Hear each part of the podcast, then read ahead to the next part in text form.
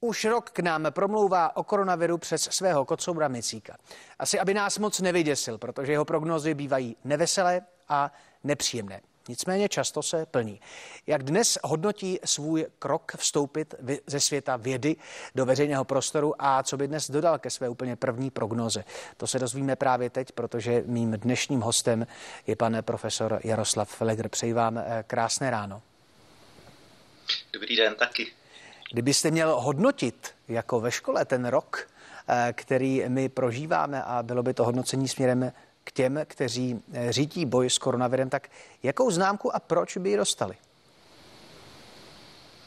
No tak pakli tím myslíme politiky, tak by dostali pět mínus, ale eh, pakli, myslí, pakli budeme se koukat třeba na ty, kteří skutečně bojují, to znamená lékaři, tak tam jako asi není co vytknout. Tam je téměř zázrak, že ještě fungují.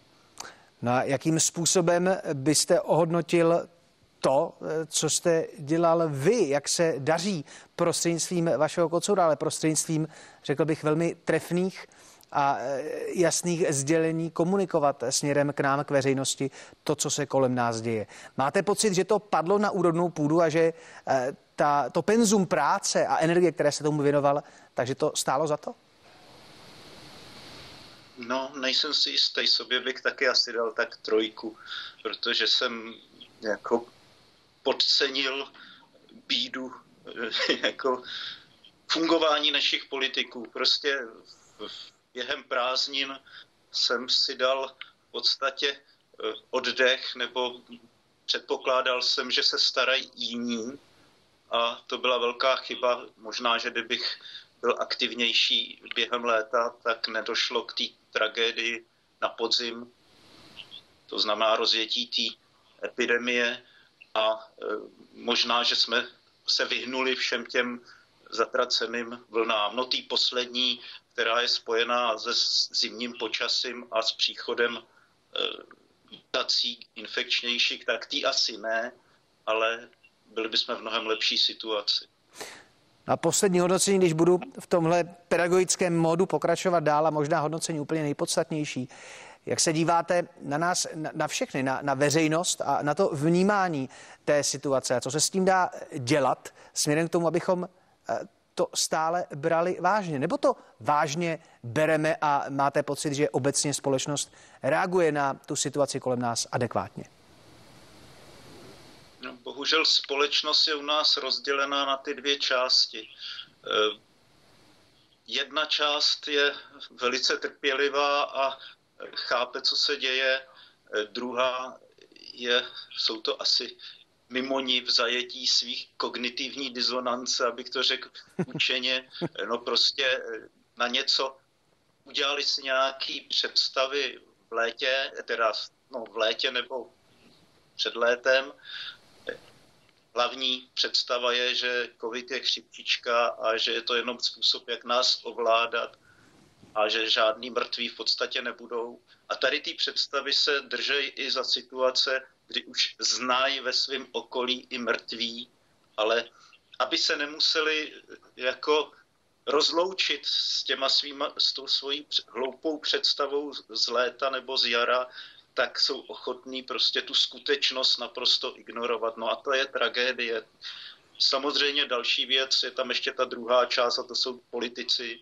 A tam si myslím, že, že zklamali, že opravdu to, co předvádějí na všech úrovních, tak je to tragédie.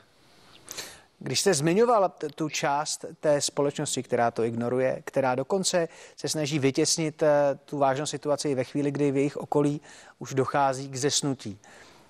Já vím, že na to asi neexistuje odpověď. Kdybychom ji znali, tak to člověk aplikuje, ale co se s tím podle vás dá dělat? Jak je změnit? Eh, co ještě musí zaznít? Myslím si, že je nezměníme. Změnějí se zpátky, až se za rok ohlídnou co, co se vlastně všecko stalo, ale eh, za současné situace nezměníme. Musíme přijímat takové opatření, eh, které budou fungovat i v, v, v Česku, kde víme, že teda je nemalá, nemalý procento lidí, kteří jsou v zajetí těchto svých chybných představ a tyhle představy neopustějí, ani když uvidějí teď opravdu v nejbližších 14 dnech ty tragické záběry z našich nemocnic. Pane profesore, zeptám se na otázku, která tím, že je to rok, tak myslím, že na místě patříte mezi renomované a respektované odborníky. Eh, přesto jste se rozhodl před těmi 11 měsíci vstoupit do veřejného prostoru a eh, rozšiřovat znalost o, o, o té problematice. Proč se to vlastně tehdy udělal? No, já jsem jako eh, profesí evoluční parazitolog, takže epidemie to je přesně to, co 20 let vykládám. Takže na začátku v podstatě mě šlo o to vzdělávat veřejnost, aby viděli, aby se orientovali v tom, co se děje a aby věděli, co nás bude očeká, co nás očekává. Ukazoval jsem, že prostě v létě se respirační choroby samozřejmě šířej málo, takže se objeví hodný mutace, které budou snižovat virulenci, ale musíme se připravit na to, že v zimě se vrátí zase ty zlí. Prostě snažil jsem se ukázat, jak to bude, aby se lidi prostě na to včas připravili. A nejen teda lidi, tím se nemyslel jenom veřejnost, ale je mi celkem jasný, že evoluční parazitologie se ne, neučí ani na lékařských fakultách a e, epidemiologie, abych to řekl tak kulantně, e, jako obor u nás už hodně let je v dosti špatném stavu. Takže jsem se snažil tohleto tak nějak trošku suplovat a a vykládat, jak, jak, co nás čeká, aby jsme neudělali nějaký hloupý chyby. Bohužel jsem to asi začal pozdě, anebo eh, nemluvil dost nahlas. Krátkosti vás požádám o to, jaký vliv podle vás budou mít ta současná opatření, která budou platit tři neděle. Možná eh, přišla pozdě, ale mají smysl? No, pakli nebudou to bylo řečený A a nebylo řečený B, prostě B opravdu musí následovat a to je vyřešit e, šíření té nemoci na pracovištích.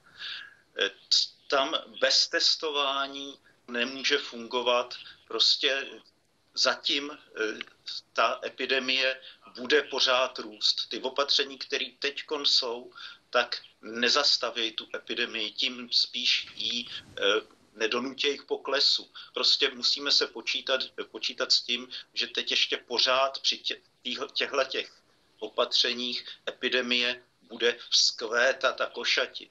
Děkuji, Ale, mno, já se omlouvám, děkuji mnohokrát. To, to úplně, to, to je to, co zaznělo a děkuji za to. A myslím si, že se rozhodně nevidíme naposledy. Ostatně dnes o tom bude jednat i vláda. Profesor Jaroslav Flegr byl naším hostem. Děkuji. Taky děkuji. Nasvanou.